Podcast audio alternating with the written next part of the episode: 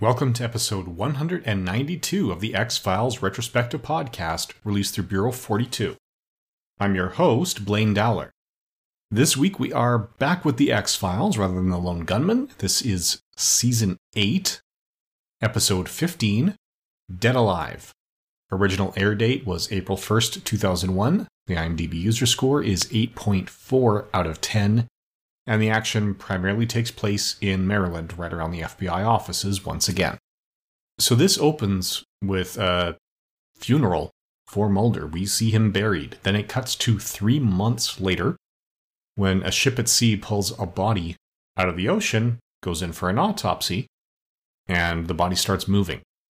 And it turns out that this guy who's been in the water for months, often face down, is actually Billy Miles, and he's alive.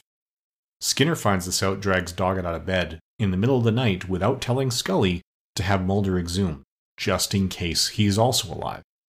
Turns out he is. Now, 3 months since the last episode, everybody knows Scully's pregnant because she is definitely showing.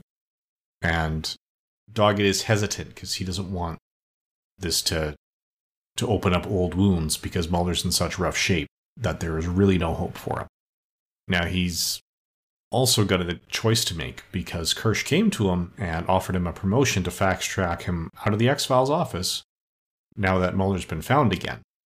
Although this offer was made when Mulder was still dead and buried, and Doggett was hesitant to take that promotion even though it was going to be really good for his career, but he recognized that Scully was 6 weeks away from maternity leave. So with Doggett promoted out of the office, that could give Kersh the excuse to drag his heels on finding a new partner for her, and then just shut down the X-Files completely. And while Doggett doesn't necessarily jump to the extreme explanations, he now does see the value in keeping the office open. As we go, Krychek reappears through the use of the nanotechnology to go after Skinner. And he's willing to offer the vaccine that'll save Mulder's life and keep Mulder as the person that they want him to be. But in exchange, Skinner has to make sure that Scully's baby is never born, which makes us in the audience think that there are plans for this baby that Scully would not be okay with. Skinner finds that he's not able to do that and instead decides to unplug Mulder and kill him.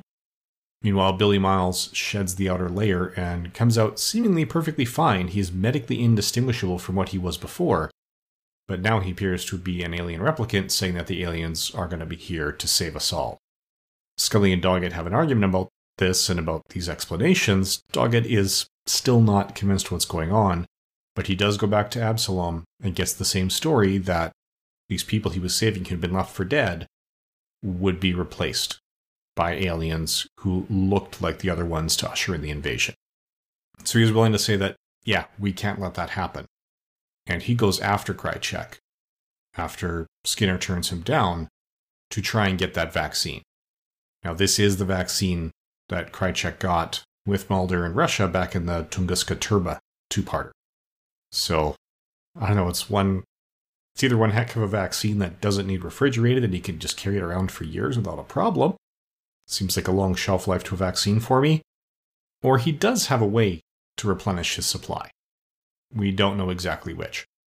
Either way, that vaccine is gone, but they accidentally discover when Skinner takes Mulder off life support that that was actually feeding the virus and hurrying the transformation. Once they disconnected him, his fever came down and they were able to fight it using conventional means. So in the end, Mulder does come to, and looks like he's on the path to recovery and returning to the office. So this episode was written by Chris Carter and Frank Spotnitz. So those are familiar names. The director is Tony Warmby. So we've heard his name before. This is his third of 7 episodes of The X-Files. In fact, we have heard of most of the guest cast here this week. The recurring guest cast are Nick Lee, Mitch Pileggi, James Pickens Jr., Tom Braidwood, Dean Hagland, and Bruce Harwood. The Lone Gunman were there briefly for the funeral, which I believe was filmed in Vancouver, since the Lone Gunman actors were in Los Angeles pretty much full-time Scully was going back and forth, and the snow at the funeral is real snow. Fake snow just doesn't look like the real stuff. So I do believe that one scene was probably shot in Vancouver. Now, aside from that, the other guest stars had very small parts. There's Gibby Brand, who's got maybe 5 minutes of screen time, if that. He's got 41 credits to his name, best known for Raise Your Voice, Bound by Honor, Father of the Bride, and The Practice. This is his only appearance on The X-Files.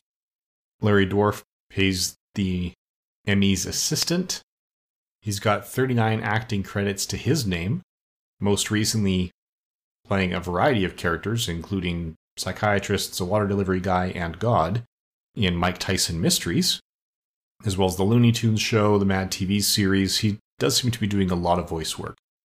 This is his only X-Files credit, best known as a writer for Nobodies, as a police officer in Evan Almighty, a reporter in All About Steve, and another police officer in Tammy. Richard McGonagle plays the main Emmy, who is about to do an autopsy on Billy Miles when he finds out that he's not actually dead. He's probably the most recognizable of the guest stars here. This is his only X-Files appearance, but he's got 187 credits to his name. He's best known for being the narrator in 500 Days of Summer, a judge in Rules of Engagement, Victor Sullivan in Uncharted 3, and Dr. Sachs in Rules of Engagement. Now, Nelson Maschita plays Yakito in Darkman. He was a Japanese tech in Independence Day. He was a negotiator in Rising Sun, and he was a doctor in Obsessed. 67 acting credits to his name, most recently 2020. So he is still working. He plays Dr. Lim in this and an upcoming episode of The X-Files. So here and the next X-Files have this actor in them. David Duchovny has 87 credits, best known for Walk Hard, The Dewey Cox Story, Bad Teacher, Minority Report, and Seabiscuit. His most recent credit is from 2011. Here he plays the minister at the funeral. It's his only X-Files appearance.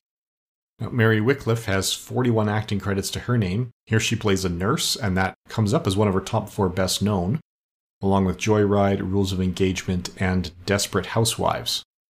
This is her only X-Files appearance. Now, Larry Rippenkroger is here as the deckhand.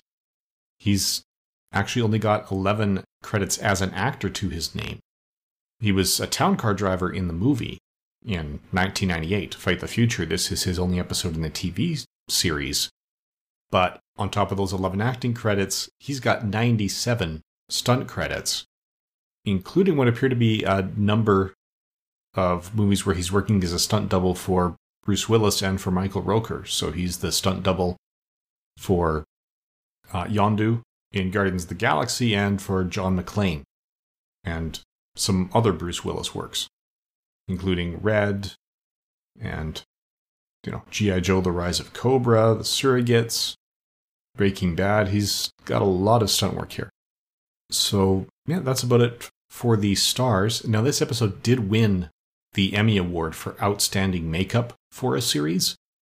Part of that is going to be Billy Miles, especially when he sloughs off that extra layer of skin that he was under. That was fairly impressive. More impressive that I found reading the complete X-Files behind the series, the myths, and the movies is that aside from that final scene where Mulder actually speaks, all the other scenes of Mulder are not played by David Duchovny. That is a photo double wearing a David Duchovny mask that the makeup team put together. And I never would have known that if I hadn't actually read the trivia. I thought David Duchovny got an easy job on his first week back, spending most of the time just lying there in makeup, which is what he used to joke about with Gillian Anderson when she came back after her pregnancy. But apparently he wasn't even doing that. He was just in that last scene. And the rest was a photo double. So that strikes me as a well-deserved award for makeup in that case. That's about all we have to say about Dead Alive. Join us again in 2 weeks' time when we return to The Lone Gunman for Planet of the Frohikis, and then after that we'll cover 3 words. Thank you for listening.